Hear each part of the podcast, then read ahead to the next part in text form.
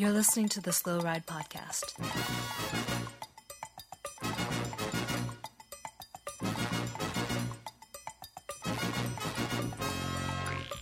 Bikes, advice, and rumors straight from the source. The SlowRidePodcast.com and on Twitter at SlowRidePod.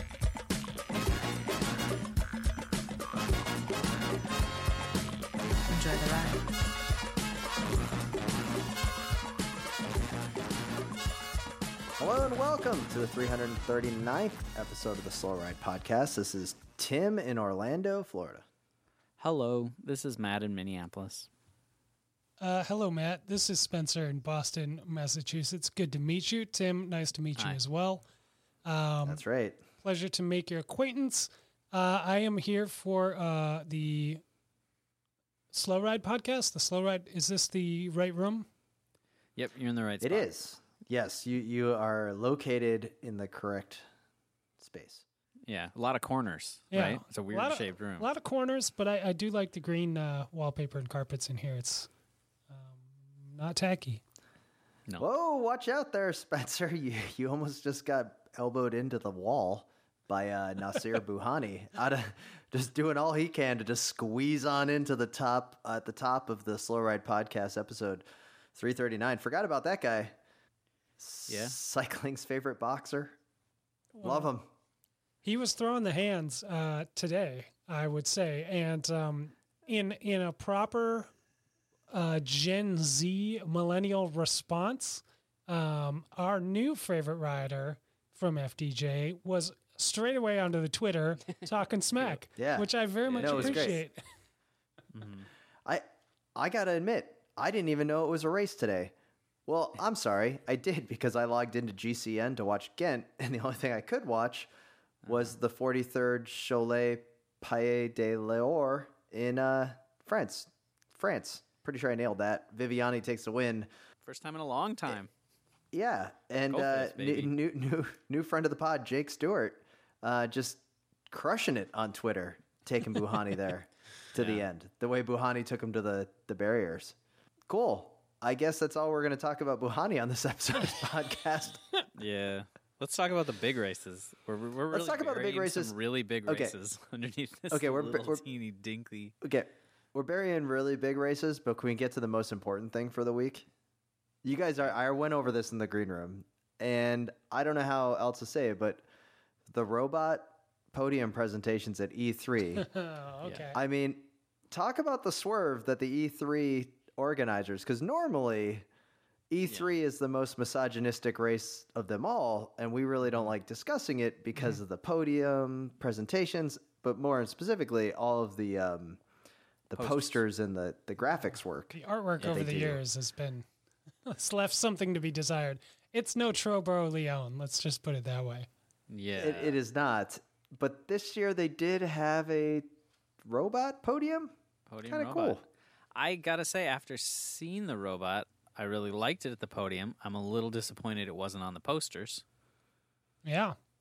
I just feel like if they would have maybe kept their same poster theme, but just put robots in instead, maybe. Do we know what was on the posters this year? I I looked at their website Mm-hmm. earlier this week, doing a little research about it. I could not find any posters. I also didn't find anything sexist, so I was I was pleased. I have It- to say. It was an old Turned a corner. It was an old Yeah. couple watching the uh, race from their living room. Uh, yeah, they're which all about I the living room stuff. Yeah. Yeah, I'm told that it was a, an encouragement to get people to stay home. Uh, I don't know the translation of the poster, but some native speakers were alluding to that it was not off color, but not straight laced exactly either. Right, so well, I'm not surprised about that. I wish they they should just do like kind of like a white album, gray album kind of thing. Just nothing on the website, nothing anywhere. Just E3, just the date, uh-huh. nothing. Because it's a great race. Like the course is great. It's a great field. It's a really great length at only 200k, so it's a little snappier than a. It's a mini mm-hmm. Flanders. They just need to shut up and just do the race. So- and well, yeah, not- and the the race was great, and the action's exciting, and all of that, and they got a robot, first robot podium I know about, Yeah. Probably not the last. Uh, I got to imagine all the other races are clambering over to Radio Shack to get robots um, for their They're podiums. freaking out right now. Flanders is freaking like, out. If you- if well, you- we obviously have to have But- two robots. We're Flanders. Yeah. It kind of looked like the robot from the Nintendo um, system. I don't know if Yeah. you guys remember Yeah, yeah. the Nintendo robot. Yeah, yeah, yeah. The, the, Um, the biggest improvement, though, I thought to this race that came out of nowhere for me, I mean, maybe second to the robot because that also came out of nowhere, but was the finish barriers. They were just yes. immaculate. They were everything that you would want a finish straight to be. They were professional. They looked great. They looked super safe. There were no sharp edges anywhere to rip off Wout's kneecap almost or destroy padded. anyone's face. Yeah. Yeah. They had like plastic sheathing all around the edges. It was It looked Incredible. It, it did look great.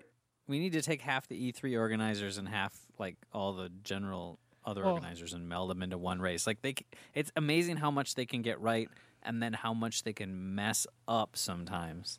You know, So they need to stop farming out the marketing to Belgian uh, advertising agencies. I think is what it comes down to. yeah, to like three guys in the pub down the way, basically every year. Yeah. Okay. So the race was won by Kasper Asgreen. Um, you may remember him from getting uh, uh, first place in a stage at the Tour of California in 2019. Um, no, that's for- actually not why I remember him. for Deceuninck uh, Quickstep, and then Florian Senechal gets 2nd with Matthew van der Poel in third. The question is: Is Zdenek Stybar fired because he got fifth? Lus Quickstep did not go the one, two, three. Um, yeah, he's but probably fired. impressive tactical display by Quickstep, showing you how there's a good chance they're going to win Flanders. Um, just the dominating uh, performance uh, heading into Ghent, um, where obviously Quickstep won. Uh, we'll get to that later. Uh, um, It was a master class for sure by Quick Looked Step good. there. The the the so they isolated right the Wout and van der Poel, which is what Mm-hmm. they've been saying they were going to do, and they had more riders. The only other team with numbers was AG2R, and I got to say I am disappointed in Naesen and, and GVA, and I know they they sort of said afterwards like, "What are you going to do, man? You got to play your cards," but uh, they one of them's got to bury themselves, you know, like like Naesen got fourth in that sprint. Like GVA should have gone all in. I just I am disappointed that they did not take more turns. I know it's hard at the end of the race, but like you got two big guns up there. Th- You think put it uh, on the you- line, man. You think they didn't know who was faster between them? Like they hadn't done I enough think- town line yeah. sprints uh, in their team training camp? Which is crazy because they've been friends for years, supposedly, and like training buddies, even when they weren't teammates. They should know at that point. They should be able to look at each other and know, like, GVA, you're working for me today. Like, Yeah. so GVA should chase Other thing Kasper that's- down. Bugs me. The other thing that stuck out to me on E3 was the fact that um, Slow Ride Podcast Championship belt holder Michael Gogl um, finished in 32nd place, which I guess is 16th place to the second power or something like that. I don't, I don't know how math works, but um, yeah, it's kind of gone downhill. Uh, this month long reign here.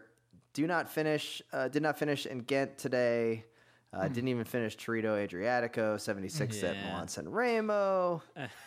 I have a nomination uh, since Oh. we're always outsiding in here. One guy, person who really uh, was impressive to me this last week, Gianni Vermeersch, little Gianni Vermeersch of not quite ever on the podium in cyclocross fame, ninth in E3, tenth at Ghent. Showing that even the cross racers that nobody knows about, like if people are just finally figuring out about Wout and van der Poel, like in these last few years, and finally accepting the cross crossover, that Gianni Vermeersch is becoming a super solid classics rider. Two top tens in- Yeah, yeah, within a yeah. week. Top tens do not a championship belt make, but I do. I, I, think, know, but you got to think give you're him onto something. some I like love. it. Like, Little guy, you, you say small. How tall are you? I am I am five nine on my driver's license. I'm five. Wow, so he life. is because he's five six. But he's wait, small. Wait, wait, wait, wait, wait, wait, stop. I've seen him. You, you, you added an inch to your driver's license. You know, I think I was like five eight in. uh I was five eight in like Uh-huh. eighth grade, Uh-huh. and at one point, I think I just thought, you know, I'm gonna keep growing. and I just assumed I'd become five nine, and then only later when I'd go back and they'd check me, they'd be like five eight. and I'm like, oh, I guess I didn't keep growing. I thought I did. okay. Um, Thanks for the sidebar. Um, so Gianni Vermeersch. Okay, cool. Um, I'm, I'm, uh, th- yeah. Maybe not a belt, cool. tip of the cap. He gets the slow ride tip, Tip of the, cap. Yeah, that's For- good. Tip of the cap. I like that. All right, Impressive like that. All right. performance. That- that's good. You know, the one other thing that uh, about this race, about E3, that I thought was spectacular was the quote from Matthew van der Poel after the race about Wout. Did you guys hear this Yes. one? Yes. Now, I, I saw some Twitter memes about it. Yeah, as well you should because this this drives What's a, a a stake a stake straight through our our media narrative of Wout versus Matthew van der Poel all the time, and like they like who won between them and this rivalry and whatever.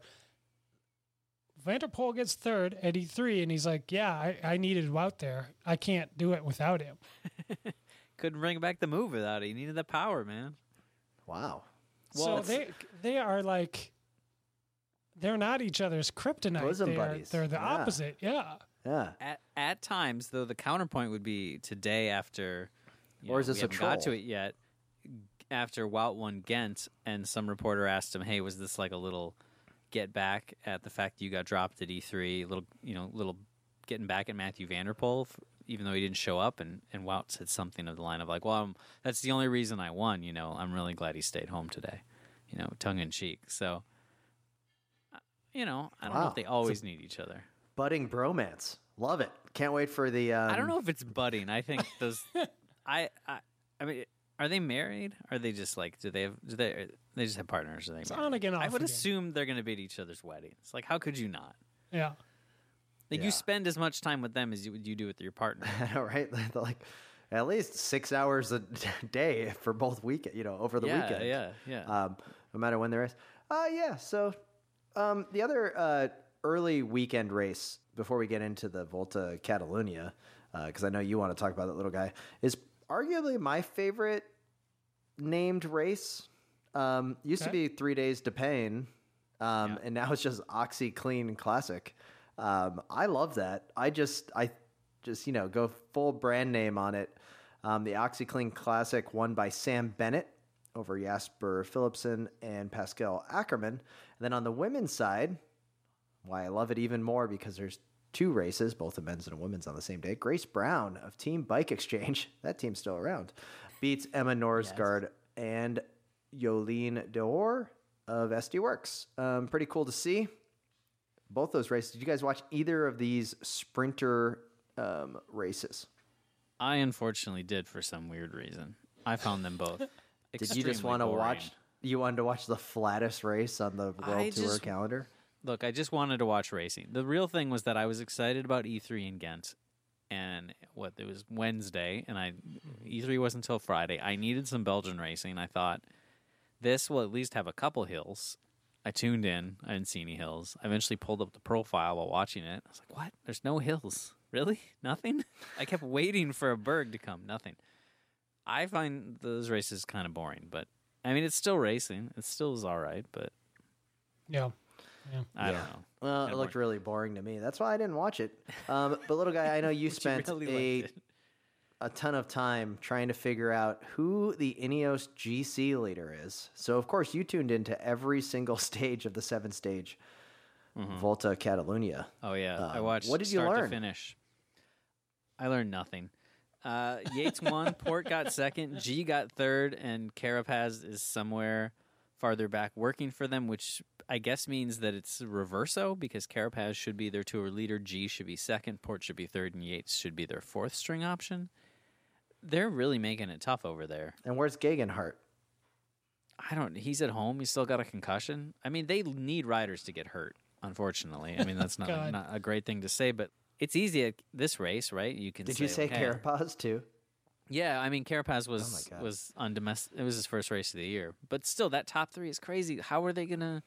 How are they gonna make decisions? It's, I don't know, but what I, I mean, that's a great problem to have. I mean, they've got riders to to burn. So we've seen the the Mapei sweep, you know, in the past, in the classics, and in in the Ardennes and things like that. But is this the first sweep by a team of a stage race? Probably not, but I don't have the Joe Buck on the ground fact team to get Oh, that. disgusting act. Whenever someone says Joe Buck, sorry. I don't know, Um, but it's it's rare for sure. I I think it might be. I mean, unless it happened in like the 40s or something weird. But Yeah. Were you guys on the edge of your seat just seeing how um, Marc Hirschi was going to do? Because apparently he came out of hiding to enter this race. He did get seventh on the last day. He So- himself a little bit. So the rumors of his demise were greatly exaggerated, despite his team, com- his old team, completely throwing him under the bus. yeah, You know, with their um, very opaque references to um, sporting legitimacy. I guess, like I don't know, it was the weirdest situation. And then he's now on UAE, and then he shows up to race. So good on him. He's back. Uh, he won Flèche Wallonne last year, so one would imagine that now he's got seven days of racing in his legs, so he's off to, um, you know, the Ardennes Classics when they start up. I guess I, I I'm a little confused on how this calendar is going to work. He's only Um, yeah, it's and if- He's only got a couple weeks to really hit top form. So Yeah, seems unlikely. I believe in him. If anybody can do it, it's kisses. But for Yeah. Catalunya, you guys, what I want to know, I want to take a quick informal poll here. What was the most surprising result for you, in your opinion? Was it the Ineos podium sweep of the final? Was it Valverde and fourth uh, on the final GC? Or was it Peter Sagan winning a stage? the Sagan winning a stage definitely uh, threw me for a loop. I had to press F5 again on my computer just to make sure that pro cycling stats didn't mess up. Um, so yeah, that that'd be pretty good. What, I mean, I guess we could do this two ways. So, okay, so you're Valverde fourth. Spencer, how about you? I think I think I was most pleasantly surprised by Sagan being back on form because I didn't really ever think he was gone, but it's nice to see him not be fourth. You know, Yeah. No, that's a, a solid shout. Um, Well, okay, is the least surprising thing that Thomas De Gendt won a stage from a break? it is definitely. the the best part of that is that he beat Mohoric by attacking uphill before the descent, and Mohoric is the old, you know, supposedly the like, not the inventor, but the guy who popularized the super tuck, and this would have been Mohoric's. Oh, I'm assuming last opportunity to use said super tuck to attack on a descent and win. And De Gendt got rid of him before he could deploy the super tuck. and now that's it. He can't ever use his super tuck ever again. That's gotta hurt. so- it's like he lost his superpower. So Little guy, um, how do you tell the difference between um, Thomas De Gendt and Tim Wellens? one of them has a beard. Which That's it. one? That's Uh, Thomas De Gendt. Okay, okay. Yeah, All right. Just curious. Um, Thomas De Gendt Yeah, wins I- more. I like Wellens, but I mean it's true. So Sag- Sagan won, and it did. The, so last week when they said Sagan wasn't going to do E3 in Ghent and stuff, I thought, I Yeah. don't know, is that really going to get him ready for Flanders? And of course, we we didn't mention yet. Bora missed E3 and Ghent because of COVID positives, yeah, mhm. and Yeah. and then Trek missed for Ghent. We'll talk about that. But now Sagan, of course, has been in a totally different bubble. So even if they have to send a total B team of Bora riders because they can't get the other ones out of quarantine, like the actual classics are out of quarantine, Sagan will make it to Flanders. It seems, unless he tests positive from somewhere else. But like, Yeah. Is it just going to be uh, him and like Juraj? like, yeah, I know. I think we're gonna have is enough in that. teams. Yeah, but like, I mean, if he had gone and done E3 in all these other races just to get the He'd form be up, in that even bubble. Yeah. he'd be in that bubble, and then we might miss Sagan f- for that reason, which would have been crazy considering it seemed like we just were going to miss him um, from not having form. So That's a that's a solid shout. How about this question? How nervous should the Wanty team be about Louis Meintjes not even finishing uh, Vuelta Catalunya? Is that like the end of his podium hopes for the Tour de France? um, Tim, you're the only one I think that truly believes. I, th- I think yeah, this might be the final nail in the coffin. Um, this is the one that's uh, gonna send it over. Yeah, I wish him the best. I mean, but uh, it's been a long time. Since we've Yeah, seen yeah. him. Well, he had he had one good year and and six or seven good years of milk in that one good year, and I hope he Yeah. got a couple of good contracts out of it. Yeah. yeah. Let's let's roll right into the biggest race of the uh, weekend, um, and of course that would be the uh, women's Ghent, where Marianne Vos is back taking the victory over Lotte Kopecky and Lisa Brennauer in a sprint. Pretty awesome to see. Uh, getting the first victory of the day for the Jumbo Visma team. Um, shout out to Kristen Faulkner of Team Tibco, American, in seventh place, and Lauren Stephens of Tibco in 10th place. I love the Tibco team. They've been around for a really long time, Yeah, dating all the way back to 2010 Nature Valley Grand Prix, 2008 Earlier. timeline. Earlier. earlier. I mean, Yeah. Five? Uh, I don't know. Yeah, long time. I was absolutely thrilled when I saw Tib- Tibco on there, and I was like, "Oh, sweet! That is awesome." So Vos taking the win, very Yeah. uh, huge win. This race Um, was uh, pretty exciting. I don't know if you guys saw it, but uh, there's a little two two women break that made it to a, I would say like 50 meters, 75 meters to the line. They got super swallowed up. close. Yeah. It was uh, edge of your seat kind of stuff. It was it was pretty awesome.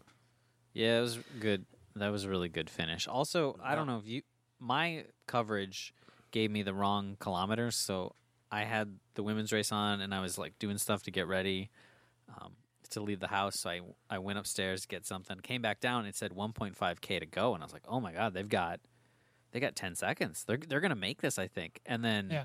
they come off the motorway because they had to reroute because of the plastics factory on fire or whatever. Mm, and right, then right, right. then it then they go under the 3K banner right as my my ticker says like 1.5K, and I was like, what? What's going on? Um, they got me Um, super the- excited.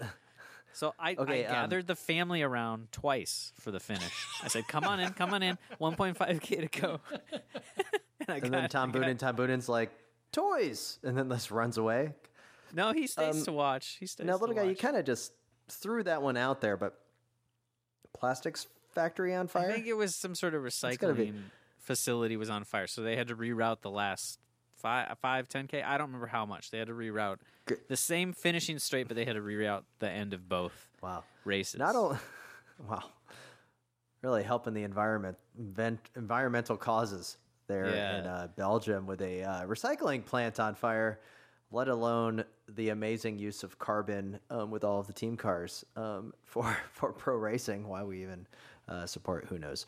So the women's side, um, pretty exciting, and then that leads into the double up for Jumbo Visma with Wout van Aert's dominating sprint. I guess, over Nizzolo and Matteo Yeah. Trentin. Um, shout out once again to Qhubeka Assos. Uh, I, I think that they are the official adopted team of the Slow Ride podcast at this point because they are the most money ball of them all. Um, Oh, yeah. With Nizzolo, who probably eats up a half of their budget, um, taking a solid second place. yeah, Bling Matthews in on the wide angle podium in fifth place. yeah. Um, and then uh, AG2R Oliver Naesen in Slow Ride Podcast 16th territory. So while Van Aert takes the victory. Gentlemen, should his victory have an asterisk next to it? Because van der Poel wasn't there. yeah. Well, Uh, one, van der Poel wasn't there. Two, Okay. Mads Pedersen was not there with Trek. And Yeah. three, Bora Hansgrohe wasn't there with, I don't know, uh, Juraj Sagan um, and yeah. um, the Schachmann. I, I don't So- know who Yeah, else. they, were- uh, they would have been there with Nils Politt. Uh, well, Thank not not because of van der Poel, because he chose not to come, so that's his own fault. Not because of Mads, because if Mads had brought the form that he was showing at E3 a couple days before, he was not going to be in that front group. Like he got dropped hard at E3, so I say no. I would say um, the only reason I might put an asterisk on it is, and I wouldn't, but the only reason I might is because Nizzolo definitely should have won this race.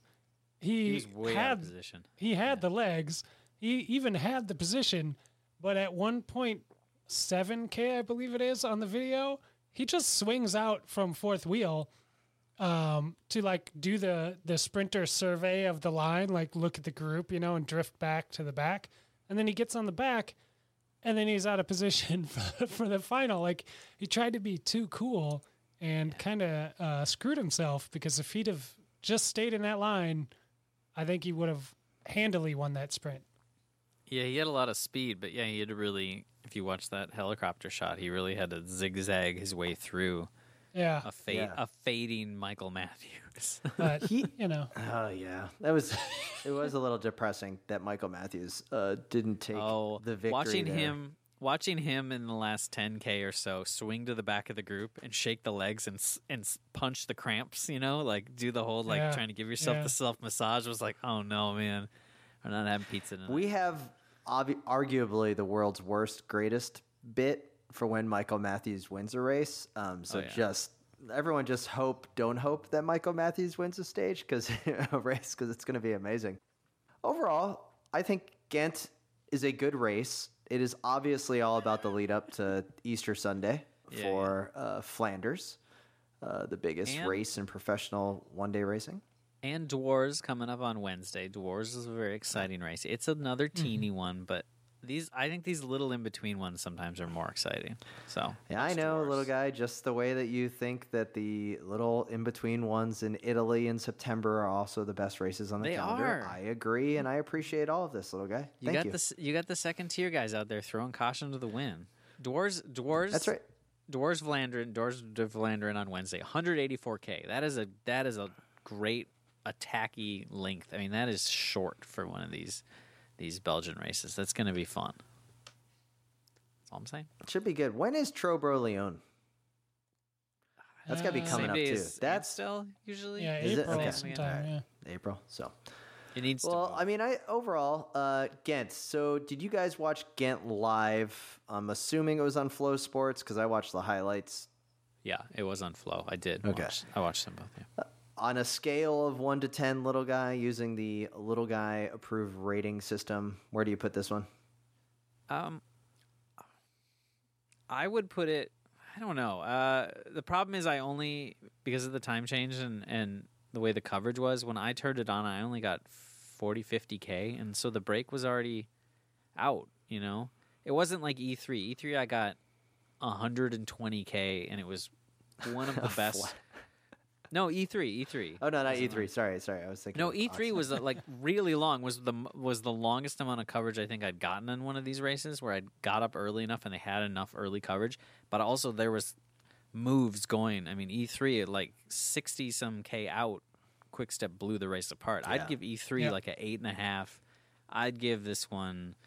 I don't know, man. Bennett threw up on camera, so I'd That give was it incredible. at least a six, six and a half, because for the effort, you know. Yeah, yeah.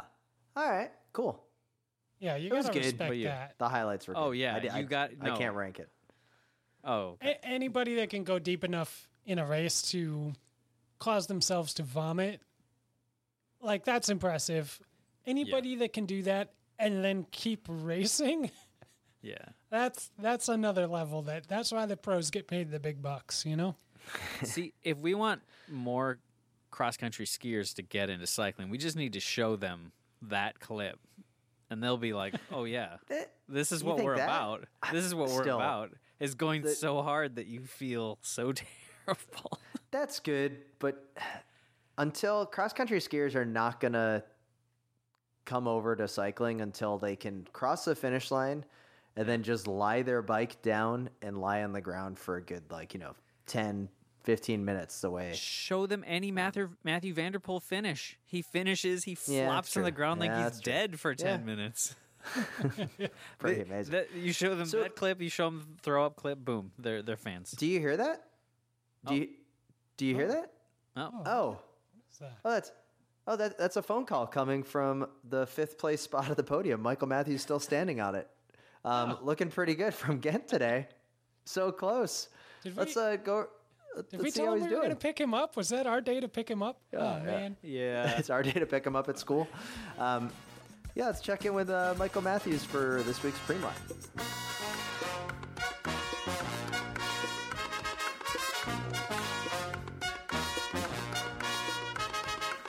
name is Matthew van der Poel, and I don't listen to the Slow Ride podcast.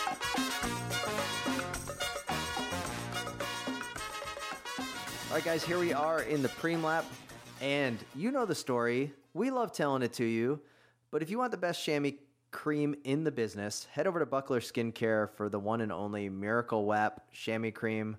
I use it. Actually, just had to order another batch, the biggest tub imaginable, eight ounces. Check it out, bucklerskincare.com. I love it. It's the best. You need chamois cream. Use it. Eight ounces. Tim, I, I thought you had the hookup. I thought you could get the five gallon, uh, you know, super bucket. It comes with its own, uh, uh, like its own um, syringe for application. Some like a broom, you know. just, you just pop the top a- off and you just sort of just a sit. dustpan and brush. Yeah, just, just go to work. Oh, love it.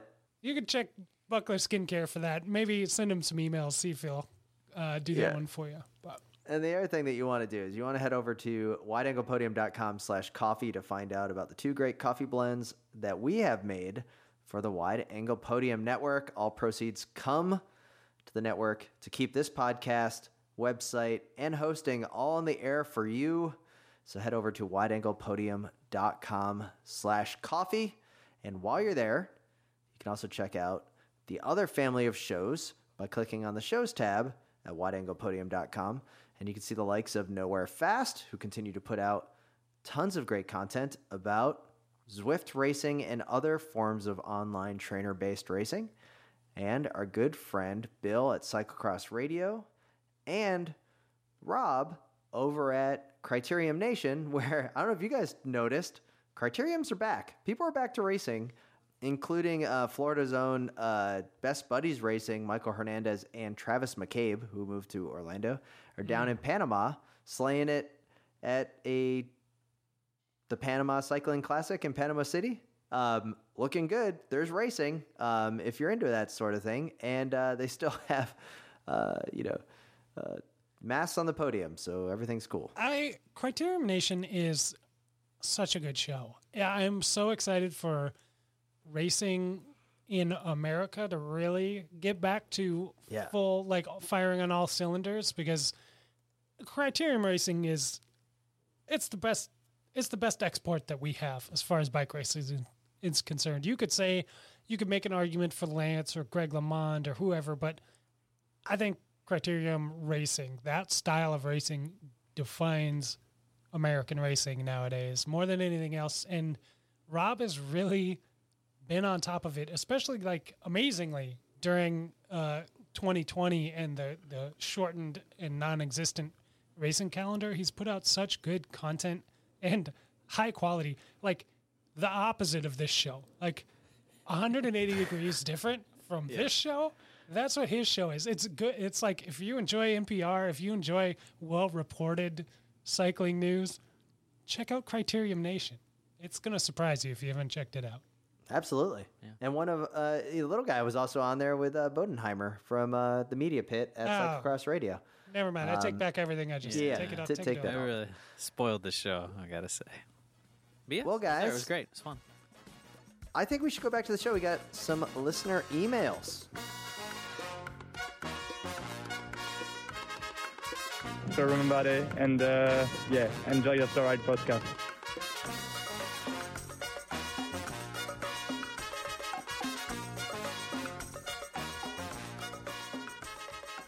Right, guys, here we are. Matthew Pryor writes in, guys, help me out. What WTF is going on with the Wanty kit this season? That hmm. patch on the bicep is exactly the same color as the skin of the majority of the wind burned, pasty Belgians on the squad. But even worse, it's got the red road rash colored unreadable text in the center. Every time I see one of them head on, I think they've crashed on both of their biceps. It's really distracting. Yours in horror, Irish Matt, Minneapolis's favorite. This is actually a really I good point. wondered I didn't. gonna do that. Thanks, man. Um, th- this is a good point. I noticed this the other day about how horrible it looks. Yeah, it's Uh, great. why were you trolling around their website there, Tim? Were you trying to get to your Louis Meintjes stats like Yes, in order for the show? was. Like, okay. It's Because it's just I know- so bad. I know a little guy was over there checking in on Taco van der Hoorn or maybe Rein Taaramäe. This team is stacked. I I- It's second tier stacked. it's got Taco, all our Taco's favorites. been in the breaks, man. Taco's been putting in the work He's in the been breaks. putting in the work. lately. Yeah, for sure. I uh I don't I don't love the arms of this kit, but the white, the navy, and the uh, the pop of fluoro, uh, it's not that bad, but it's not good. But it's not bad. It's so don't know. Euro. It's just really Euro. Do It's we know what best this way. Tormund's? What is this Tormund's sponsor?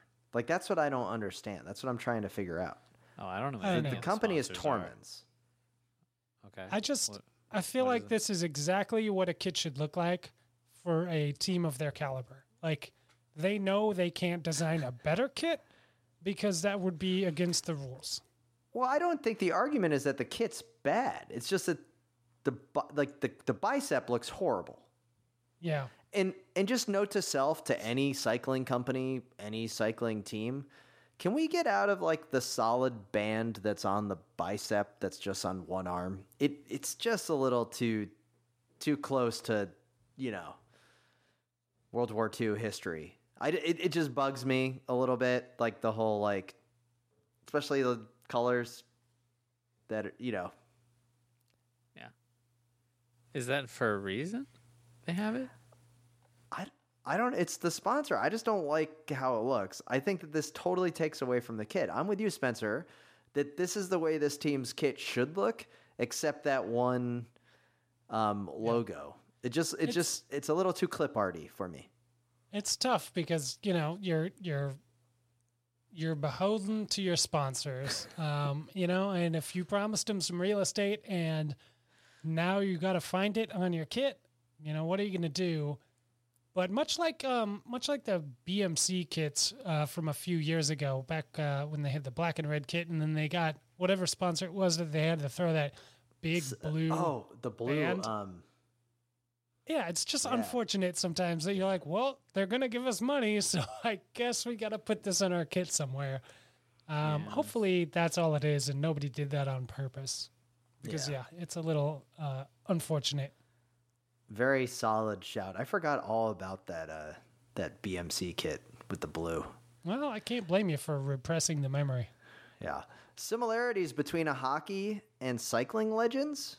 This email comes to us from James Ebby in Arizona. Jaromir Jagr and Alejandro Valverde. Think of those two names. You think of two dudes who are still old, or who are old but still kicking. They should probably retire soon. Wonder if they found the fountain of youth, or they might be related somehow. That is all. I just wanted to share how similar these legends are. I hope you know who Jaromir Jagr is, since you guys talk about hockey on occasion. If you don't, please disregard this email. Um, Jaromir Jagr. I mean, Tim, do you want to do you want to start on on Jagr, and you just want to two three minutes? Do me and little guy need to leave the room for a while and just Yeah, I don't know who yeah, they are. it's, So you it's guys. a little, it's a little, uh, you know, to to think that we didn't know who Jaromir Jagr is. Oh, you mean the Pittsburgh Penguin, Washington Capital, New York Ranger, Philadelphia Flyer, Dallas Star, Boston Bruin, New Jersey Devil, Florida Panther, Calgary Flame legend. that's the one. from it was he was drafted. Okay, he's one of my favorite all-time hockey players for a couple reasons. One, the hair. Everyone that talks about hockey hair knows about hockey, knows about mullets, knows about anything. Jaromir Jagr did it before it was cool, and it's amazing. He also was the ultimate consummate teammate slash companion to Mario Lemieux um, and various other world class superstars. And you know what? He was still slaying it. He could still be playing in the NHL if he was willing to take a rookie, like a minimum contract. Yeah. Or he can go play for the team that he owns in the Czech Republic and have a ton of fun still throwing him back. And I am checking now just for stat wise, but I'm pretty sure he's like number five all time on goals. Uh, number three. Three. Okay, behind Ovechkin and Howe at this point. Uh, I don't have that list in front of me. But Okay. Anyway, yes, we know who he is. And for your comparison with uh, Alejandro Valverde, absolutely sounds good. Differences, obviously, the hair and the fashion. Um, I'll take Jagr. yeah. I'll take Jagr any day of the week. But it's uh, it's pretty impressive. I think, yeah, I think there are similar uh, career trajectories as well. So there probably are a few other similarities there beneath the surface as well. So, yeah, another uh, similarity. So Wayne Gretzky is the all-time leading point scorer. So that's a combination of goals and assists. Jaromir Jagr is number two. So you could say that uh, you know Eddie Merckx is the greatest cyclist of all time, and Alejandro Valverde is number two. Um, I, th- I don't think anybody that listens to this podcast would challenge that comparison. probably not. No. All right, Uh, Lou, got you sl- back. There's the slow ride podcast at gmail.com is where you can send your commentary and critiques. Yeah, I'm back. Anyway, here we are. So good. Um, let's get uh, going into some more uh, emails. James, thank you for your email. Um, Frank Cundiff sent us over a great Klein corner, but we did get an email from Tom Kokia. Wanted to see if you guys were planning on heading to Fayetteville for the U.S. Olympic qualifier coming up in April. I've heard a lot about the trail building in Arkansas, being in the Mid Atlantic region, being from the Mid Atlantic region. I haven't had a chance to see for myself. The Olympic qualifier was an excuse for me to get out there. Really enjoying the show. Sincerely, Tom. Um, I don't think any of us will be going out to the Olympic qualifier in April. I didn't know that there was an Olympic qualifier out there, to be perfectly honest. Um, maybe I need to key up. I don't even know what's happening on the Olympic qualifying of mountain bike. Who's on the long team? How many spots we have? I'm assuming on the women's side we have the three spots because we have Sure. Kate Courtney and a couple of. I mean, I gotta I gotta dig into this, so I apologize, Tom. I don't even know um, how many people are going. Um, Oh, uh, unlike. Tim, I totally knew, but I will refrain from Yeah, rubbing don't it in make his face by bad. talking about it or Yeah. talking about any facts of it right now because I do know though. Yeah, But no, I, I mean will uh, not be we've going. we've we've heard nothing but good things about the trails out there, and some folks that we know in the area who are fans of the pod. Um, you know, a lot of good stuff out there, but uh, a lot of rough stuff going on with Arkansas politics as well. It's probably going to Yeah. keep me away from the state personally, but um, trails sound awesome. The trails, I saw the video of the cyclocross world championship course. Looks pretty awesome with the bank turns, little, uh, little, definitely a little cross Vegas vibes with some weird, like, kind of, uh, purpose built features, right? This Party thing called, like, yeah, just kind of like, oh, um, it looks pretty impressive. Um, Is overall, the whole um, setup looks pretty, pretty impressive. Um, they've got, I guess, the U.S. Open Cup. They've got a World Cup for cyclocross and the World Championships um, coming up throughout the year. Um, but yeah, so mountain biking uh, still cool. Uh, I got I got to dig into the cross country. What's going on? By the way, how's downhill not in mountain bike, not in the Olympics? That's people want cyclocross in the Olympics. Let's be honest, downhill would be way cooler in the Olympics and probably deserves to be in there before cyclocross.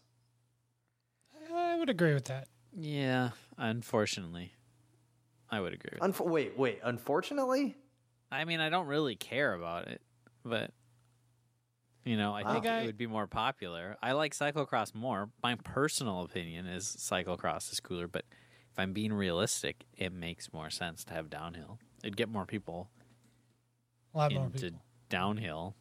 I guess sure. People like people like going fast. Show them fast stuff. Yep. And the, the the scoring and the timing uh, plays itself well to TV ratings and everything as well. So, Yeah. It makes it makes much more sense than yeah, Yeah. it's Plus, it's gotten having- a lot better. having been there at Mont-Sainte-Anne, um, Yeah. it's wild. It's absolutely ridiculous. It's completely insane. It looks insane on TV. It's ten times as insane as you think it is. Oh, I am hoping It's to get to snowshoe this year um, for the World Cup in September. That's currently scheduled. Um, obviously, if the world um, doesn't totally collapse um, and it continues to improve um, as we hope happens, I, I am planning to go to Snowshoe to see both the cross country and the downhill racing. Nice. Now, this is the first year that Mount St. Anne is not on the World Cup calendar, and they also don't have the World Championship. Is that just due to COVID that Canada was just like absolutely nothing? I'm just curious because it's like the first time in 20 years that Mont-Sainte-Anne isn't happening. Um, it No seems just a little weird. Um, but Let's assume. Anyway, uh, Leo hits us up, path or shoulder. Hey guys, I thought you got a little in the weeds explaining whether to ride on the path or the road, especially in relation to River Road in Minneapolis. Certainly. Being a lower, yeah, certainly did. I being had to a- live through it, Leo. Leo, you should like it. I mean, you live near there, man. Come on. Being a lower traffic sh- street with a semi shared bike, walk, roller ski, dog walking, running path, the correct answer is very simple. It is decided and constantly recalculated based on the following congestion factors time of day, weekday or weekend, season, direction of travel, wind direction, East River Road versus West River Parkway, between what cross streets, how fast you're going, temperature, precipitation, visibility, snow, leaves, sand, what bike you're riding alone in a group, and how many are in a group. Whew. And that's just a partial list. I hope you clarify the correct answer to the simple road versus path choice. So I guess that we're all just going to start riding on the road. Um, that would answer all of these problems. The worst I- road in Minneapolis to ride. I rode on the path on River on West River Road today. So there you Ugh. go. On the on the, the the cargo bike.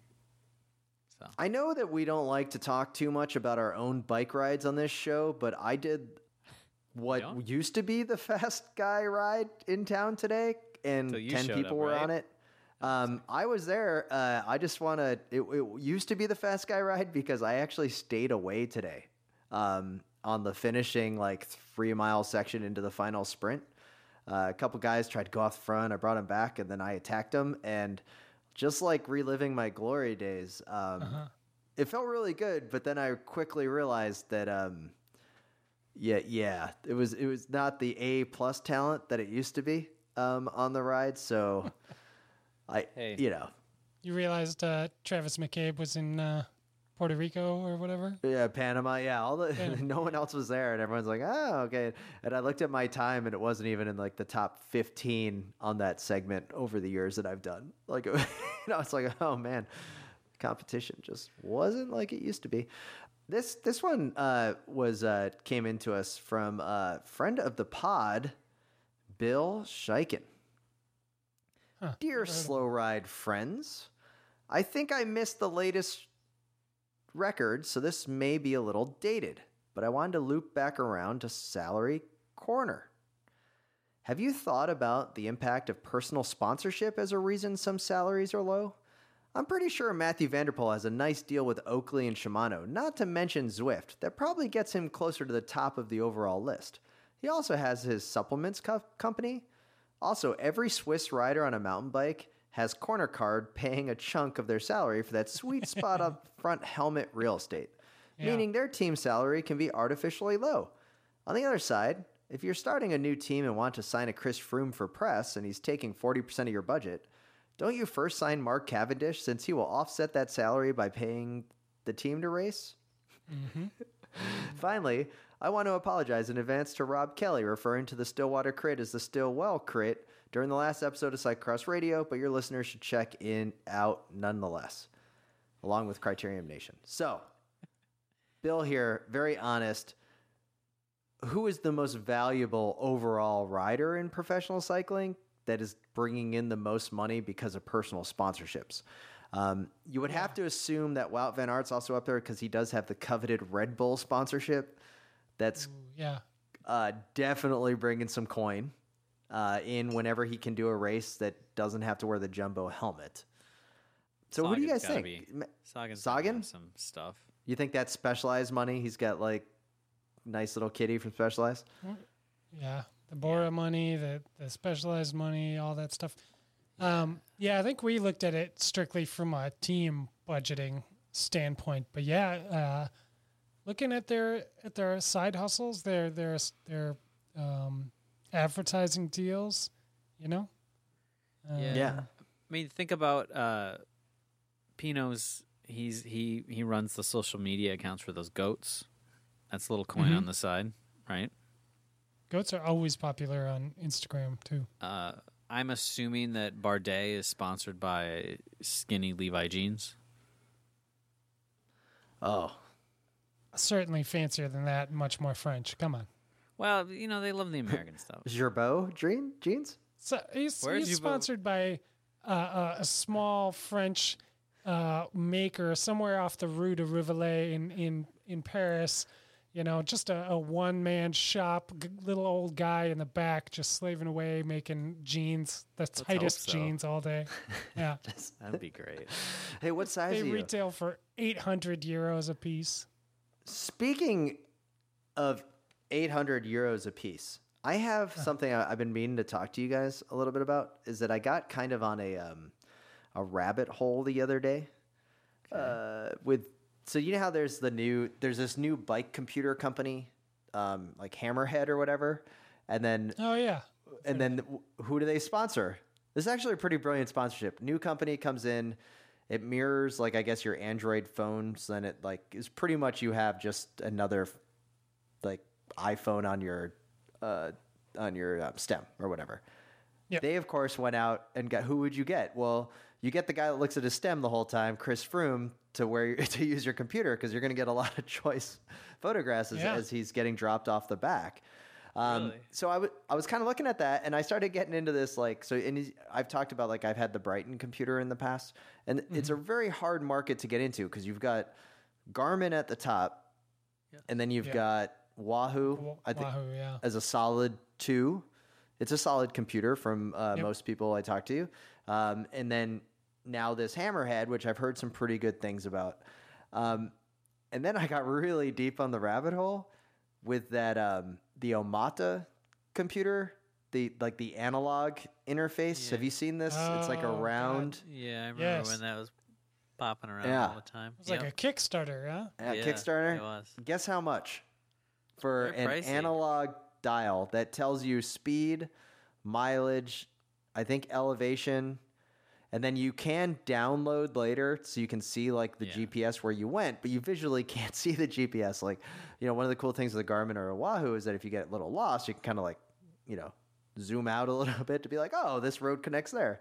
Uh, this wouldn't. This just has a dial um, for you. Do you guys know how much this computer is? No. I've, I actually don't know how much computers cost. It's, it's the I kind have of no basis for this. This is the kind of computer you would put on your um, your high wheel bike, your big front wheel, uh, old timey bike, right? Yeah, I mean, I'm just gonna put my 20 year old cat eye on any if I anything, but Well, we'll get to the cat eye in just a second. I, I, it's seven hundred dollars to start, Oh. and that's not even the, like, I just, it looks cool. It looks really cool, and of course, naturally, I'm like, oh, I wonder if I can get an EP on that, right? And then I look to see like retail, and then I start doing the math, and I'm like, I'm like, oh my god, like that's more power to you. I've seen people with them. I've seen them one in person. And then I've seen pictures of people I follow on Instagram that have them. yeah, that's mostly where they more, exist. I think. More, in, yeah, more influent. It's impressive work. It's really cool looking, but I do wonder. Like you can't go take that to Unbound. You can't go take that to Almanzo. You can't go take that to even really Chequamegon because all you're getting is an analog dial. Um, cool, I guess, So- but 700 seems pretty steep. Is this But I kind of understand why they charge. when it's attached to your bike? You know how a, a, a, a standard Garmin computer, you know, you you twist it ninety degrees to the left or whatever, and it pops off, and you can click it on different attachments or whatever. Does this have like a very nice like exotic leather wristband that you can then click this thing onto like click it off your bike when you get to your destination click it on your wrist so it's a nice um, julian alaphilippe esque wristwatch Oh, that's a good. That's a solid shout. And the way that they do have an exploding diagram on their website of like how intricate this creation is. of how intricate it'll look when you hit the ground with it in a road just race. and it goes a thousand different pieces. yeah Um, I'm I'm trying nice to think. To I, th- know. I mean, I think the you don't to pick up. You can reference back to that. You can take your phone out of your pocket and reference back to that and make sure you got everything. Hang, hang on, hang Hold on, on, guys. I guys. gotta pull up I'm this missing a spring. I'm missing a spring. but, Everybody. but you could rebuild it like a campy shifter. Um, it's Uh-huh. impressive. Now, Spencer, that's a good point. I, at first, my my thought was going, do you go the route of Flavor Flav, where you have the rope chain with Sure, the you would. Sure. but it's not that big. Like like you've got to put this on the wristband. I think it's an Alaphilippe esque Richard Millet, uh, Mealy, or however you say it, uh, wristwatch. That's a good point. Little guy, you said that you had the cat eye, or ca- um, yeah, the the cat eye uh, I have computer. an old cat eye. Yeah, Uh, I have does two of them the- in the basement. I haven't used them for years, but yes. Do you still measure out the wheel to make sure that the and then you have to like enter the three digit code so that the it's the Uh, computer's yeah, using you- the same. Yeah, you had to tell it what size wheel you had. Yeah, Yeah. and like what size Um, tire you're rolling, rolling and stuff. Cat Eye just came out. Just just so you know, little guy, and I, maybe I'll buy you one. They came out with a new fifty dollar computer that basically is an old Cat Eye computer, but it's like a quarter of the size, and you can put it out front, so it can be an out front computer um, Yeah. with one of those quarter turn mounts, and you don't need any wires because on your computers, little guy, does it have? Do you still run wires? Oh yeah, Lots of these are old. I, no, I pulled up their website. I see. I see they still have four wired computers that they make. That's impressive. They still I- do. They're on the website. Yeah, they got four of them, and I think I have the Velo Nine or something Wow. equivalent to that. It's on there. Um, yeah, I still I used to have a Cat Eye. but they're I used to they're have a Cat twenty. They're almost twenty years old at this point. I was super excited when I got mine. It made me feel really pro, and I slapped that on my seven-speed Dura-Ace equipped Concorde ten years ago. I used to have them. We used to sell a lot of them at Swift Cycle, like the the thirty dollar Cat Eye computer. 'cause someone wants a computer on their bike on their hybrid or whatever. And I remember the first one, maybe ten, that I put on the bike.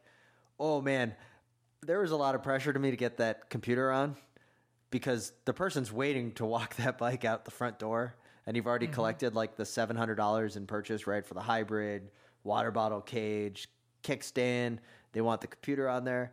Oh man, I was I was just you know Butterfingers McGee over there dropping the. The, the, the zip ties to get the, Yep. the Yeah. magnet in the right spot. I was not um, the swiftest uh, guy putting those together. I would I would pay good money for a video of that of somebody saying, "Hey, I gotta go. I've gotta go. I've got a dinner date in ten. Can you get a computer on there quick?" Oh, sure, sure thing. And you look over at the mechanic, and he's like, "I'm busy," and you're like, "Oh no." Yeah, what do I do? Yeah, This would be um, more dramatic than uh, 90 Day Fiance for sure. definitely, definitely a good time. Um, it was, uh, it was fun. So, look, guy, maybe, uh, maybe some listeners to Slow Ride Podcast can uh, come up with some good computer ideas for you. Um, that we I also get. have Uh, a Avocet, an old Avocet hanging around, but I don't actually have the wiring for it. I just have the computer. I feel like they've been out of business for 30 years. Yeah, but I bet on eBay I could get the. I mean, I don't actually care to have a computer on my bike, but You don't say. So, little guy, just for reference for you, the Garmin 830, which seems to be kind of the industry standard, is a touch screen GPS computer with like a, a four inch display. Um, Yeah. They retail around, I want to say, 500 bucks, that's a lot Somewhere of money. around there. 550, kind of, yeah, 450, 500, depends on, um, you know, some storage and, and various. Uh, I I enjoy it. I've had both Wahoo, Garmin. They all kind of equal out, but the um, having GPS and being able to download tracks is pretty cool, especially when you're riding in a spot that you don't know. So you can follow a route or something. It's it's definitely worth it. You probably can't do that on your uh, cat cat eye. Uh, you're gonna need to download some, uh, uh, bring some cue sheets, get a cue sheet It's a holder. little, yeah, it's a little before that. It it is cue sheet holder time for me, but that's okay. I look at a map before I go. But Well, right on. Well, with that, I think it's time to wrap up the show. We'd like to thank all of the listeners and supporters of the Wide Angle Podium Network, including those that listen weekly to Criterium Nation over there on the podcast. Check it out. And this past week, Little Guy made his appearance. We'd also like to thank Buckler Skincare for their continued support with Miracle Wap Chamois Cream and our good friends at Grimpeur Brothers with their two exclusive blends, the Wide Angle Podium Network. Go to wideanglepodium.com slash coffee to find out more. And with that, this is Tim in Orlando. This is Matt looking for a battery for his cat eye computer in Minneapolis. And uh, it's been great to meet you both. I hope to hear back soon. This has been Spencer in Boston, Massachusetts, reminding you to always wave at all your fellow cyclists that you'll see out on the road. The Slow Ride Podcast. Bikes, advice, and rumors straight from the source. TheSlowRidePodcast.com and on Twitter at The Slow Ride Pod.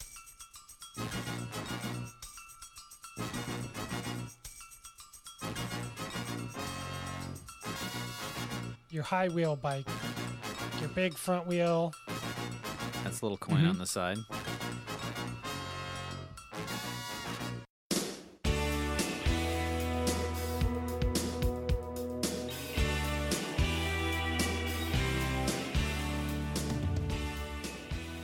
Dear cycling friends, we accept the fact that we have created the premier gravel and road racing podcast. And we don't think you're crazy to ask us who we think we are.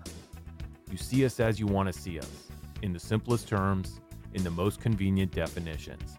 But what we found out is that each one of us is, a hobby blogger, a gravel pro. And a curious newbie. and you can find us on the Wide Angle Podium Network. Does that answer your question?